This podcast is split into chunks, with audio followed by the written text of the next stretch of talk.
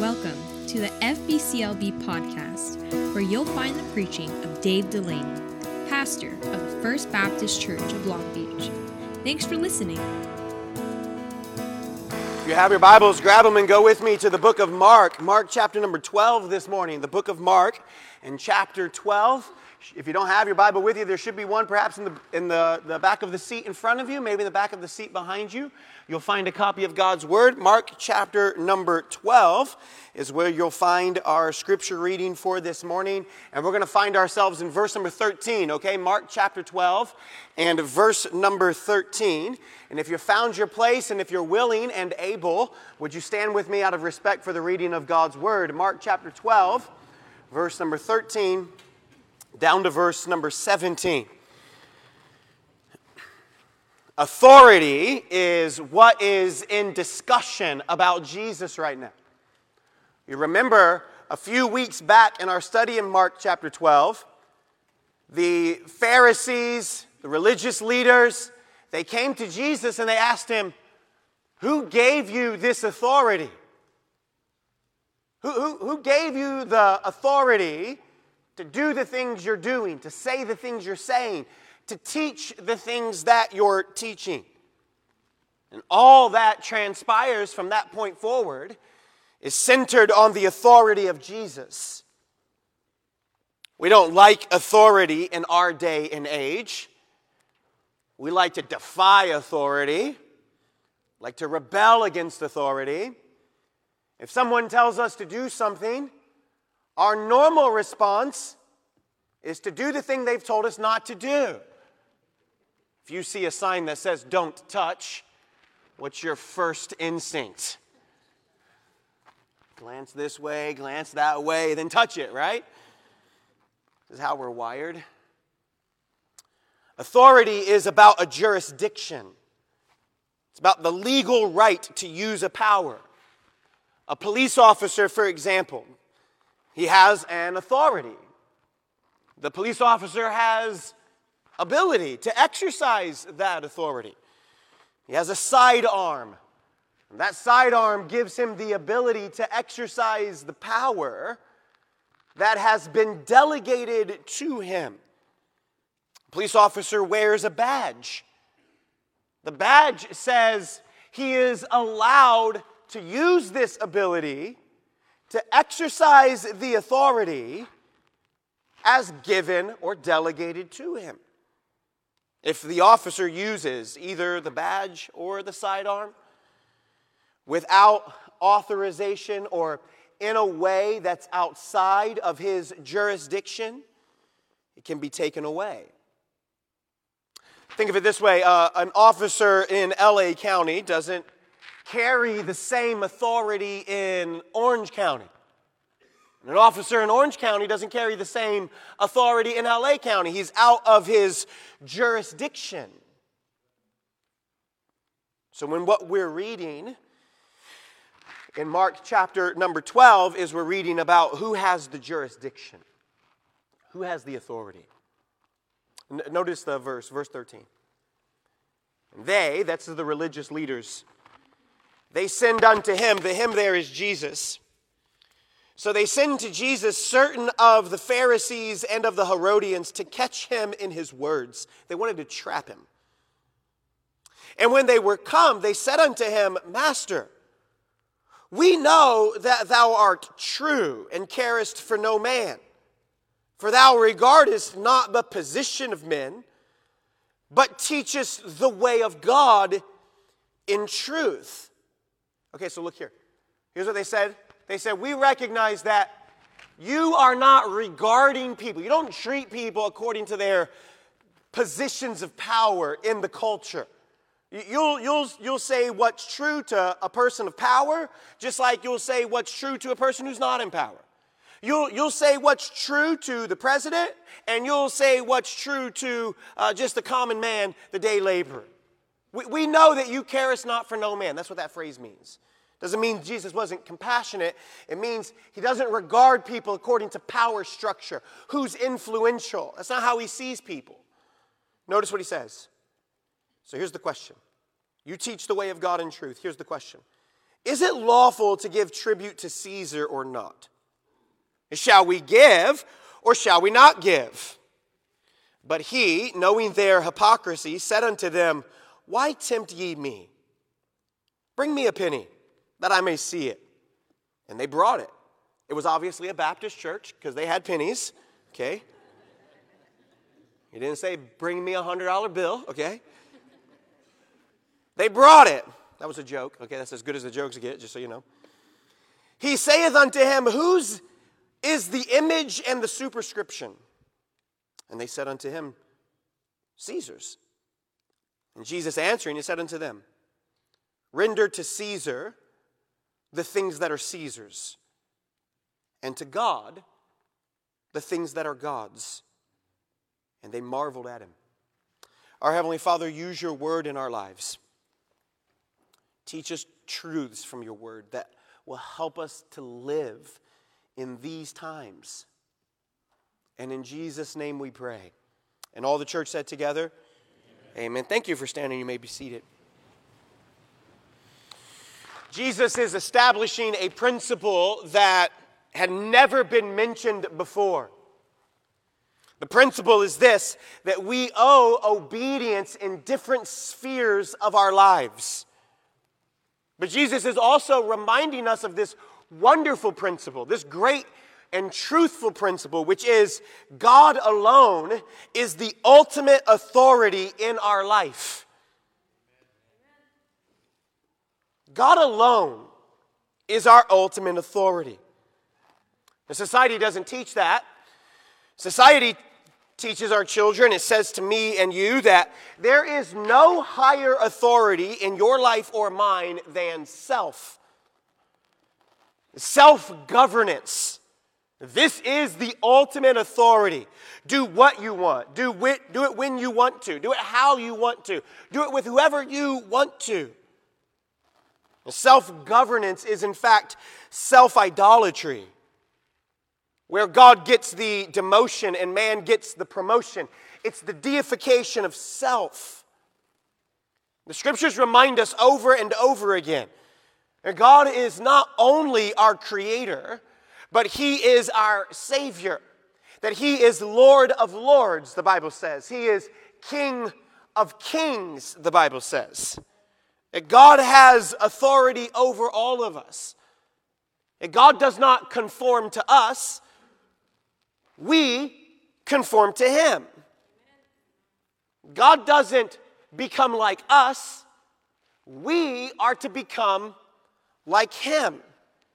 That God created us, and God created us, He saved us, He rules over us, and He has made each and every one of us in His image. And now, as God's people, created in the image of God, saved by the Son of God, having put our faith in Jesus, we are commanded to live our lives in a particular way that reflects our understanding of God's authority. What the Pharisees are doing is they are seeking to paint Jesus as a troublemaker. They tried to paint Jesus as a troublemaker in the sphere of religion. He's throwing tables over. He's casting out those who are trying to use religion for their own profitability. They've corrupted or contaminated the worship of God for their own good and gain. And Jesus is coming to the temple and he's thrown all of that out. And he said, This is not the way to God. And now, what the Pharisees are doing is they're saying, Jesus isn't just trying to do that, he's also trying to overthrow the government. He's an insurrectionist. That's what he is. And they're trying to paint Jesus as being this um, opposition to Caesar. I, I want to be very clear Jesus was not an insurrectionist. In fact, what Jesus does in this text is Jesus explicitly states that we should honor Caesar. We should honor those who are in positions of government or authority. And the example that he uses is the example of paying taxes.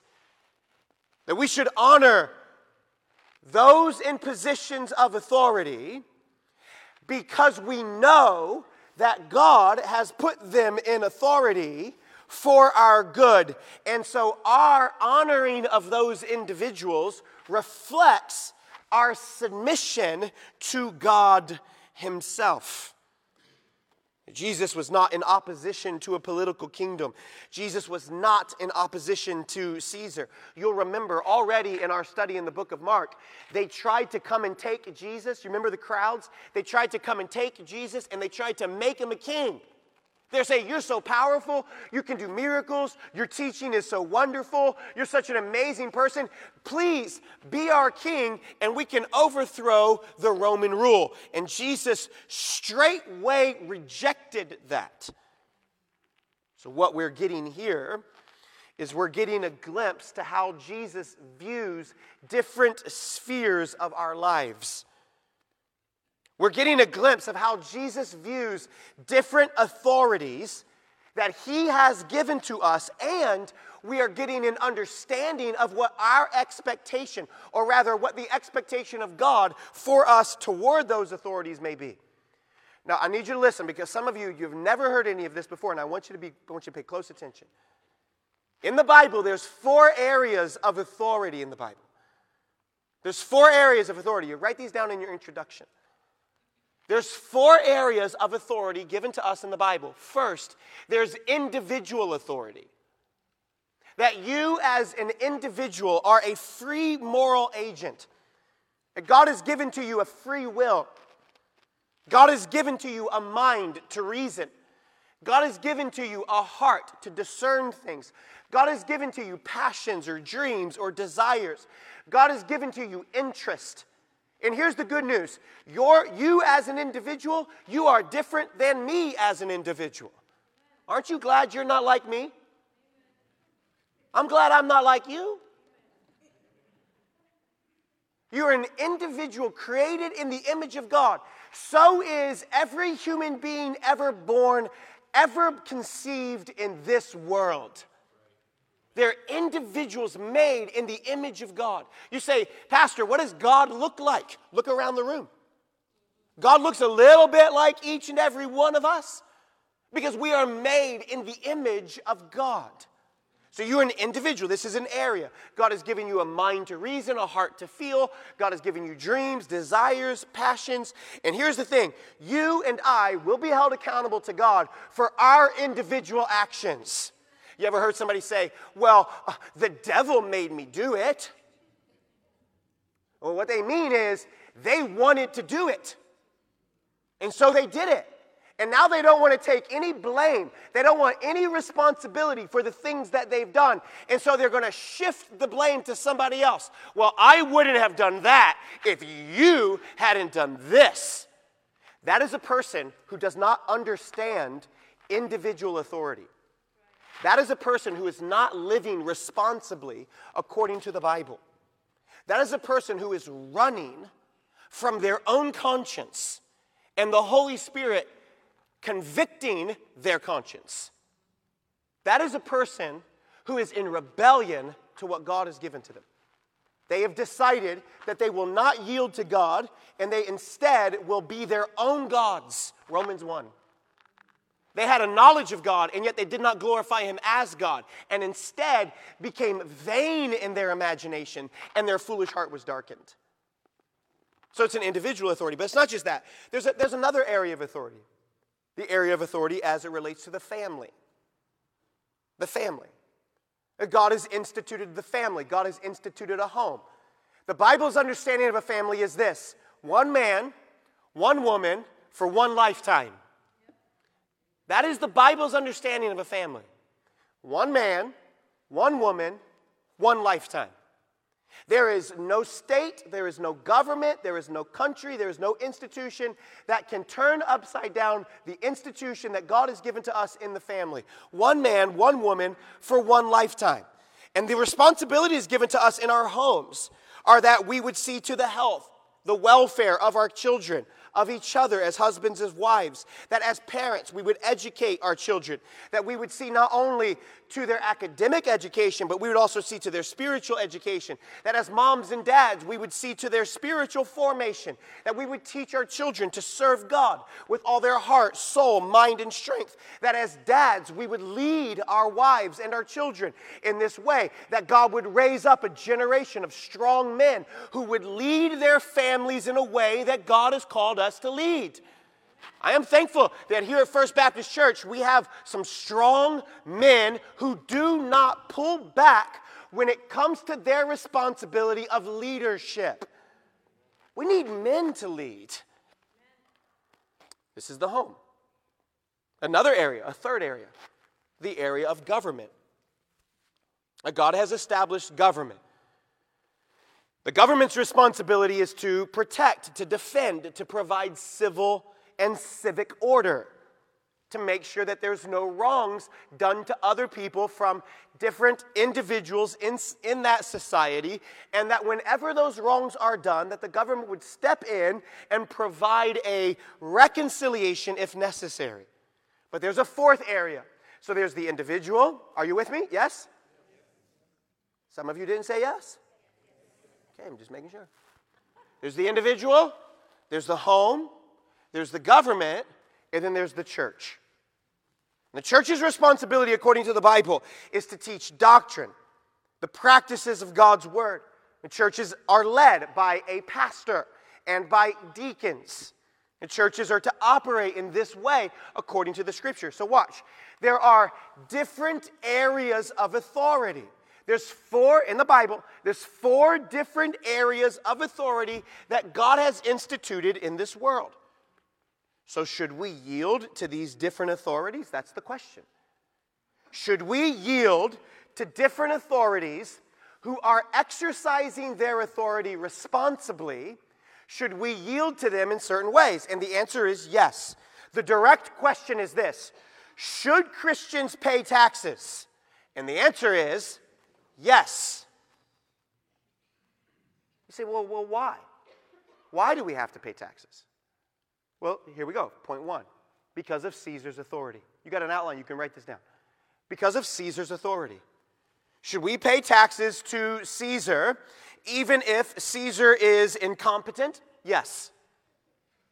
Should we pay taxes to Caesar even if Caesar has generated a vast national debt of trillions of dollars? Yes. Should we pay taxes to Caesar even though Caesar isn't using the taxes to fix the pothole in front of my house? Yes. These are all things I'm wrestling with, okay? The answer is yes. Why? Because as Christians, we, we recognize that God has established individual spheres of authority.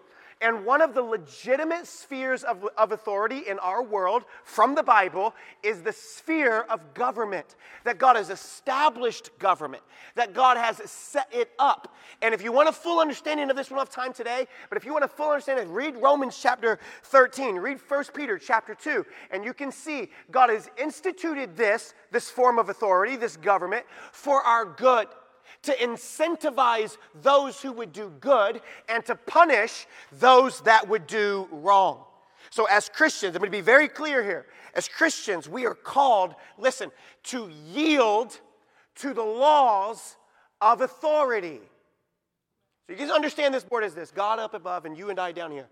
And that God, the way in which God communicates to us, the way in which God blesses us, the way in which God provides for us, is God has given to us these institutions, things like the church, the government, our homes, even you as an individual, something like your feelings or your conscience or your heart, that God has given these things to us in order to lead us in the way that God would want us to go. So somebody will go, Well, God's my authority. I only do what God says. Okay? How does God talk to you? How, how do you hear from God? That's the next rightful question. How, how do you hear from God? And most people answer that by saying, well, it's just what I feel. And they live in rebellion to authority that God has instituted. Listen, how does God lead us? How does God guide us? How does God speak to us? The primary way that God speaks to us today is through His Word. You want to hear from God? Get into the Word of God. And what does the Word of God say? The Word of God says He's established a home. And in that home, He's established a dad and a mom. And as a mom and a dad, our responsibility is to shape and teach and instruct and guide our children. So, one of the things that God has for our children is that they would be obedient to their parents. Now, we can all agree on that, right? You want your kids to obey. This is what God says. This is what you ought to do. That the way in which God leads us and guides us is through these structures that He has given to us. These belong ultimately to Him. The church is not an American idea, that's God's idea. The government is not an American idea, that's God's idea. The home is not an American idea, that's God's idea. The home is instituted in Genesis chapter 1, 2, and 3. The home dates all the way back to that. And so we live in a cultural moment that says, no, we got to get rid of all these institutions because they're keeping me back from my truest self.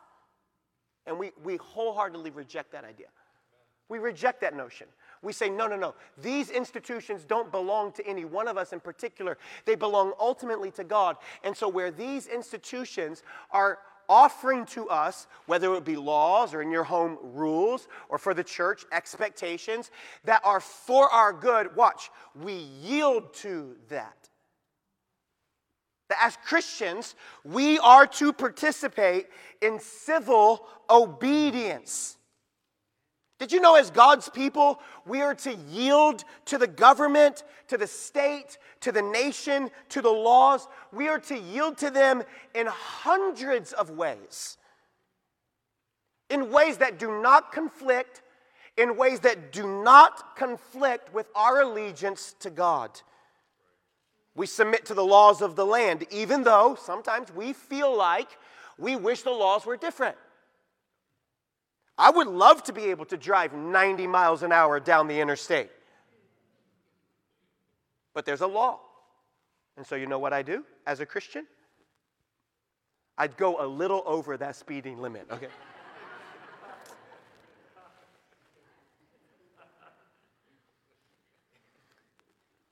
I, I, would, I would love to say, well, it's my car. You can't tell me to buckle up if I don't want to. I can take that approach toward the law. I can take that approach to the, to the government. And the Bible is helping us understand no, no, no, no. As Christians, we are civilly obedient in areas or laws or ways that provide good, that protect us, that look out for us, that we are to be finding ourselves yielding to those things, that we are to be civilly obedient in this.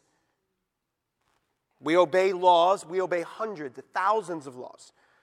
Laws that relate to noise ordinances, laws that relate to speed, laws that relate to what side of the road you can drive on, laws that relate to how old you can be when you drive. So the, the Christian's basic posture toward the government, toward authority, is that we would have a submissive, yielding spirit. This is not just about the government, this is also in your home, this is also in the church. Our basic posture is that we would be submissive, that we would be yielding. Not that we would be obstinate, but that we would be submissive. Why? Because Christ was submissive for us. And we're to follow in the steps of Christ. So we're called to participate in civil obedience. But second, we're called to participate in public life. The followers of Christ, the Bible says, are to be salt and light in this world. Matthew chapter 28, we're called to love and serve. So Christians are to be involved in public life. Did you know this? You can do just a quick history search of this if you'd like. That throughout the, throughout the years, it's Christians who have started things like hospitals, it's Christians who began things like adoption agencies and foster care. It's Christians who participated in civil liberties and the abolition of slavery. It's Christians who elevated the rights of women. It's Christians who have regard for every human life. It's Christians. It's Christians who are standing and saying, no, you cannot treat somebody like that because they're different than you, because they come from a different side of the tracks than you, because they speak with a different accent than you. No, we're salt and light in this world. And as salt, we are to influence the world that we find ourselves in. Amen. Salt flavors. How many of you like to add salt to your, to your, to your tortilla chips at lunch, right? They put, the, they put the basket of chips in front of me. I immediately grab the salt and start doing this, right? Amanda goes, You haven't even tasted it yet. I know, but I need more salt. Salt flavors things, salt preserves things. As Christians, we are, a, we are to be a preserving agent in our society. We're to be preserving it. It doesn't take a lot of salt, just, just enough. Doesn't take a lot of Christians, just enough. Christians can make a difference. Listen, you can make a difference in your neighborhood. You can make a difference in your office. You can make a difference in your family. You can make a difference in your culture or society. You can make a difference. We're not all called to do the same thing. This is true. But we are all called to be salt and light. Let me give you a third thing about Caesar's authority. We are called to pray for our leaders. 1, 1 Timothy chapter 2. This is why every week here at First Baptist Church, in the middle of the week, during our prayer service, we pray out loud for the authorities that God has given to us in this land of ours. We call by name the president, the vice president, the mayor, the congressmen, senators, government authorities, justices. We call them by name. Why? Because it is given to us in the Word of God a command to pray for them who are in rule over us. We pray ultimately that if they are not saved, that they would be saved. We pray that God would put someone in their life that would testify of the gospel of Jesus Christ to them, that they would hear of the love of God, that they would surrender to the love of God, that they would be saved. We pray ultimately for that. But we also pray that they would lead our country in a way that is pleasing and honoring to God. Righteousness exalteth a nation, but sin is a reproach to any people. So we ask God to give us leaders who will rule, who will govern in ways that are pleasing and honoring to the Word of God. Here's what I'm telling you we submit to Caesar in hundreds of areas. But Caesar has a limited authority. We do not submit to Caesar in every area. There are times when disobedience to Caesar is legitimate. If the government is requiring you or me to disobey God, we do not submit to him. If he is infringing on the rights of another authority, we do not submit to him. We do not yield. And this is the question What happens when the authority is giving us a law that is infringing on another area of our lives, should we find ourselves yielding? What happens when this law that is being given is an infringement on another area? It's out watch, it's outside of their jurisdiction. What should we do? And here's the illustration. We do not yield. We do not yield. I want you to listen. There's all kinds of biblical examples of this. Nebuchadnezzar in, Dan- in, the book of Daniel, chapter 1, chapter 6, tells Daniel that he cannot pray to God. What does Daniel do? He prays to God. Do you know why? Because Nebuchadnezzar is not God. God is God. And God asks us to pray. In fact, he commands us to pray. Pray without ceasing. Nebuchadnezzar is not God, God is God. And so Daniel finds himself under the rule of Nebuchadnezzar who's trying to exercise an illegitimate authority. Watch, an authority that is outside of his sphere, outside of his sphere. So Daniel says, "No, no, no, no, no. I'm going to obey God rather than Nebuchadnezzar."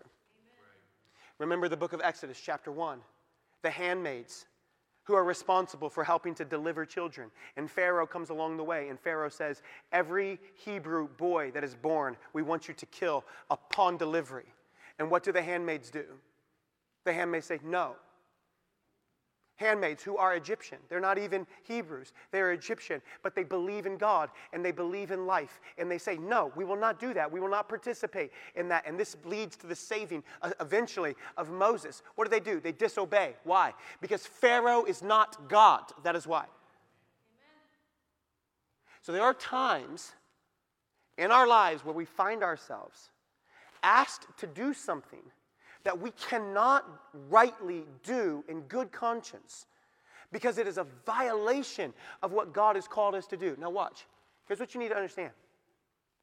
You say, well, does that mean I don't have to listen to anything that they say? Nope. Or the, the, the Nebuchadnezzar is saying don't pray. So that means he's infringing on his authority. So that means I don't have to pay my taxes now. No, wrong. No, of course, we're still under God's authority, and we still seek to obey in all the ways in which we can obey. We still drive a little over the speed limit. We still put our seatbelt on. We still pay our taxes. But we will still pray to our God. Do you see? There are times in our lives where we're faced with this. And it's not just about the government, the government just happens to be the example given to us here. But what about our homes? What about our churches? What about individual lives? What about our office? Every home, every government, every church, every individual is accountable to God. And when one institution is no longer fulfilling its God given responsibility, it is the task of the church, it is the task of the Christian to be a prophetic voice, to call that institution, that person, that thing to repentance, to walk in obedience, to do what God commands and has assigned that institution to do. Nowhere does the scripture give Caesar the authority to tell me how to raise my kids. Nowhere does the scripture give Caesar the authority to tell me what I can teach to my kids. That is an infringement on the authority of the home. It is outside of their scope. But if, as a dad or a mom, you are failing to provide instruction to your children, if you are failing to teach them, to nurture them, and to bring them up, the Bible says, in the nurture and admonition of the Lord, if you are neglecting the needs of your own children because you would rather live lustfully and selfishly and angrily in this world, then it is also the requirement of the church to care for those children and to confront the sin of those individual parents in failing to live up to their parental responsibilities. Do you understand? We don't walk around just mad at the government. That is not our common disposition. No, our disposition is no, we, we recognize the government is from God. And we want to yield to them in every way that we can. But they also must recognize that their authority is limited. And you must recognize that for your home. And we must recognize that for as a, ch- as a church. And we must find ourselves in a position where we are yielding, submitting Caesar's authority. These Pharisees are challenging Jesus and they're saying, You don't want us to yield to authority. And Jesus is saying, No, no, no. Show me the penny. Whose, whose image is on it? So render to him what is under his authority. And render to God what's under his. This is the second point, last one. Are you still with me? Yeah? Second, God's authority. God's authority. Watch what he says. Render to Caesar the things that are Caesar's. That penny, that's Caesar's. Watch this. And to God, the things that are God's. So here's the question What's God's?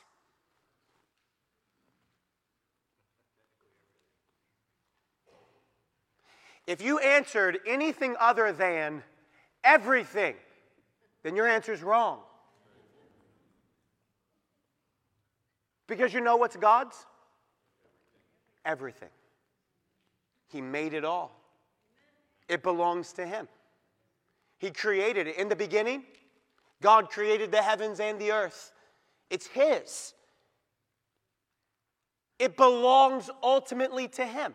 The Bible teaches us that not only did God create it, but God sustains it. So that if God were not holding the earth together right now, guess what? It'd go spinning off of its axis and it would go out into oblivion.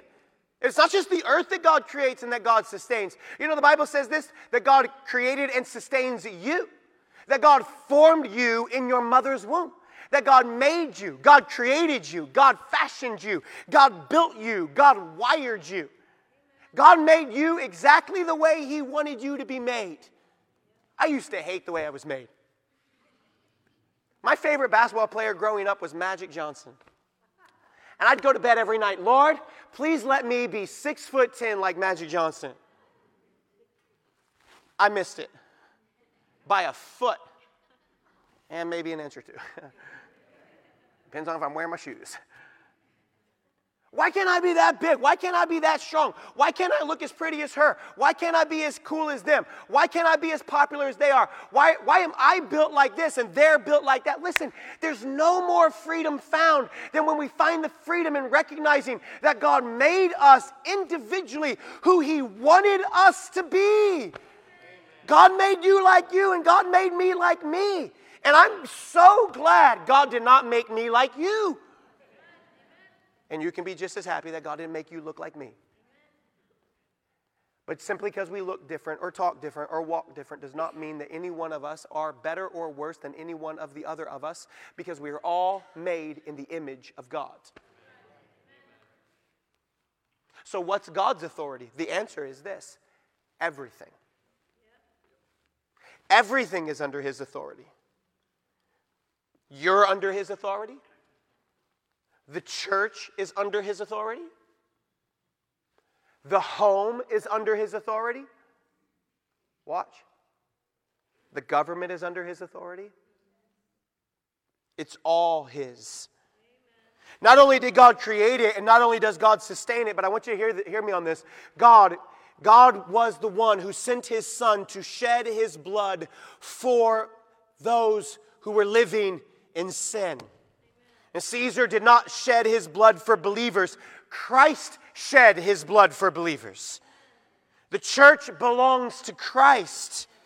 Caesar is perfectly free to rule the church whenever Caesar dies for the church, pays for the church with, for, for their sin with his own blood. When Caesar resurrects for the church, for which he won't, because that belonged to Jesus himself. And when Caesar reigns at the Father's right hand in glory. Until then, the government, the home, and you as an individual must recognize the rule that God has for us. Normally, here, this is where people respond with, right, well, that's what we call the freedom of worship. And we are free to worship. I'm glad we live in a country where we are free to do that. I spoke to some of our missionaries in the Ukraine who, for the past several days, almost four now, they've been living underground in fear of a bomb striking their city. I'm so thankful we live in a place where we don't have to experience that. We're free to drive, come in. Some of us got here late. It's okay, you got here. You were free to come late. Normally, people respond by going, Well, yeah, we believe the separation of the church and the state. And what they mean by that is they say things like, Well, keep all your church stuff out of our political stuff. I want to be clear here. As a Christian, belonging to one political party or the other does not get you one inch closer to heaven. You don't get to heaven because of your political party. You get to heaven because you believed on the Lord Jesus Christ, regardless of your political party. But having said that, we ought to strive to be biblical. The issue is not that Christians should get their church stuff out of the political stuff. No, it's just the opposite. Things that are ultimately spiritual have been made political. The Bible says in Matthew chapter 28, I want you to see it. We're going to close with this. Matthew chapter 28. Jesus says, All authority is given unto me. Look at Matthew 28, look at verse 18. Matthew 28, look at verse 18. Jesus came and he said unto them, this is after Jesus had been crucified. This is after Jesus has rose from the dead. Jesus is now ascending to the right hand of the throne of God, which is where Jesus sits even right now. Verse 18 And Jesus came and he spake unto them, saying, All power is given unto me in heaven and in earth. So go ye therefore and teach all nations, baptizing them in the name of the Father, the Son, and the Holy Ghost, teaching them to observe all things whatsoever I've commanded you. And lo, I am with you always, even unto the end of the world.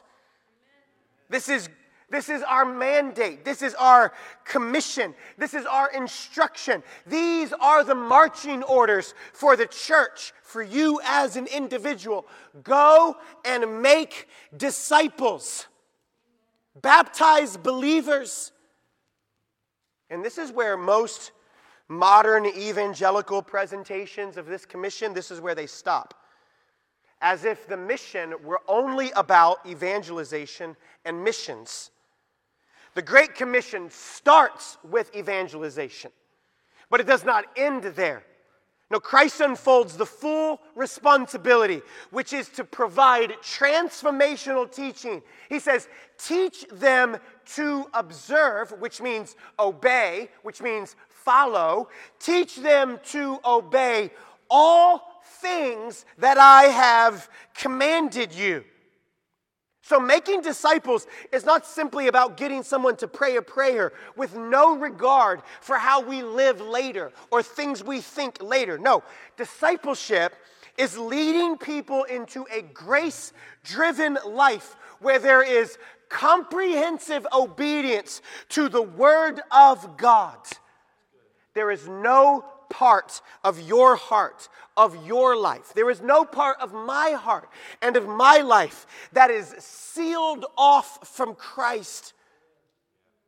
We are not living self directed lives. We are living lives given to us by God for the glory of God. All that we have is from God. And the way in which we should live, all the things we do should be for the glory of God, which means you should raise your children for God's glory. You should give to missions for God's glory. You should speak up in the public square for God's glory. You should think and reason for God's glory. We should be reminded that there have been faithful biblical figures like Esther and Joseph and Daniel, who have walked faithfully in very difficult times. We are not the first generation of Christians to find ourselves in difficult times. And these individuals walked faithfully, but they did not walk with this unquestioning allegiance to some political party. No, no, no. They rejected the idea of these bankrupt philosophies that are present in our world today. No, they held to the truth. There are countless matters which Christians have classified as well, those are conscience issues, but they're actually not conscience issues, they're discipleship issues. So, how should we live in view of some of these difficult issues of our day? Second, we should recognize we are made in His image. Render to God the things that are God's. You are stamped with God's image. You fall under His authority. You fall under his jurisdiction. The coin, it bears the Caesar, it bears the image of Caesar. So Caesar can define how it gets used. But you bear the image of God, which means God gets to define the things you do, the way you live. Life is not meant to be some long experience in some self expression. No, life is meant to be lived, every breath of it, every moment of it, every minute of it, for the honor and the glory of God, because we belong to Him. We are made in His image. Third and last, we are committed to His truth. Notice what they say to him. It's, it's kind of ironic. In, in, in uh, Mark chapter 12, they come to Jesus and they say to Jesus, Thou teachest the way of God in truth. The primary way that Christians engage the world is with the truth. Spiritual warfare is not primarily a battle for power. It's not primarily a battle, a battle for the culture. It's not primarily a battle for society. It's a battle for the truth. The truth about God, the truth about ourselves, the truth about sin. And in this cultural moment, we're told there's no such thing as absolute truth. Truth is a buffet. You can have what you want, when you want, how you want, whatever way you want. Your truth is just true to you, whatever that means. And from the beginning, this has been Satan's strategy. His strategy is to get people to disregard the truth. Much of what we face in the world today may be relatively new by way of terminology, but it's not new. It's actually not new. This is the way in which spiritual warfare has always been fought. But let me tell you what is new. What is new is the full fledged push to normalize and require that everyone affirm untruths and that is where we must draw the line. We will not affirm untruths. We affirm the truth. We stand on the truth. A truth that is not my truth or your truth. The truth doesn't belong to us. The truth is God's. Our, our cultural moment says truth is inside of you. you. You do recognize that up until maybe like five minutes ago, everyone else thought, no, truth was outside of you. It was out there. You had to pursue it, you had to find it. But the truth is not just out there, the truth is found right here. The truth is in God. Jesus said, I am the way, the truth, and the life. And no man comes to the Father but by me. We should not think that we will ever be at the point in this world where when we stand for the truth, that it will be easy. Of course, it will not be easy. Of course, it will be difficult. Of course, it will be hard. The days are growing darker, the times are becoming more evil. Standing for the truth is more difficult. There are days where we will suffer loss the loss of dreams, the loss of a spouse, the loss of relationship, the loss of someone. There will be times where we want to pull back, where we want to be quiet. And this is where Christian fearlessness must take root. We must remember greater is He that is in us than He that is in the world. God is our authority. God goes with us. God will be strong when we are weak.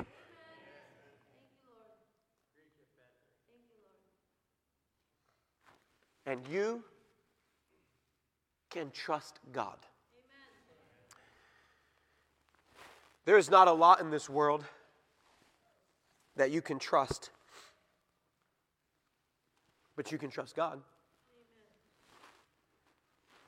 There's not a lot in this world where you, there's not a lot of places in this world where you can put your faith, but you can put your faith in God. And when your faith is put in God, your faith is never misplaced because it's in Him.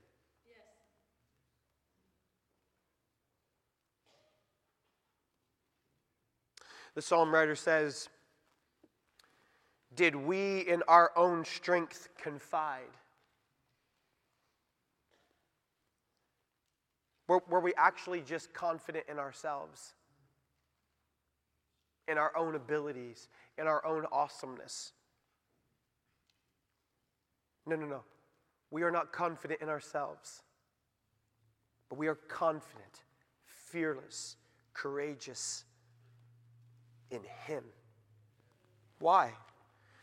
Why can we be confident in God? Here's why. Because God sent Jesus Christ into this world to die on the cross for your sin, and because Jesus rose from the dead in order to seal for you salvation if you would believe in Him. I'm asking you this morning have you believed on the Lord Jesus Christ? I'm not asking you about your church membership. I'm not asking you about your religiousness. I'm not asking you about your civility, your morality. I'm not asking you where you went on Friday night. I'm not asking you what you did last weekend. I'm asking you, to, I'm asking you today have you believed in the Lord Jesus Christ? Has there been a time in your life where you've turned away from your own strength, where you've recognized that you've lived in sin, you were in rebellion to God? That those, the payment for that sin, the wage of that sin, the cost of that sin is death and that if you die in your sin, you die separated from God, and you will be, according to the Bible, separated from God for all of eternity in the place that the Bible calls hell. And that is the sentence that awaits all of us because we have all sinned. No one's perfect. No one's done right. No one's gone after God. We've all sinned. The best person that you can think of has sinned which is why God sent Jesus into this world to die on the cross for our sin. And He extends to you and He extends to me an invitation believe on the Lord Jesus Christ, and thou shalt be saved. Turn from your sin, turn from your self righteousness, turn from your religion, and believe on Jesus Christ. It is not a religion that you need, it is a personal relationship with Jesus that you can have. I'm asking you this morning have you believed on the Lord Jesus Christ? For your sin? Have you put your confidence in God and in God alone? Are you standing not on what the pastor says or the church says, but are you standing on what God in His Word says? There are not very many people who are good for their word, but God is good for His Word.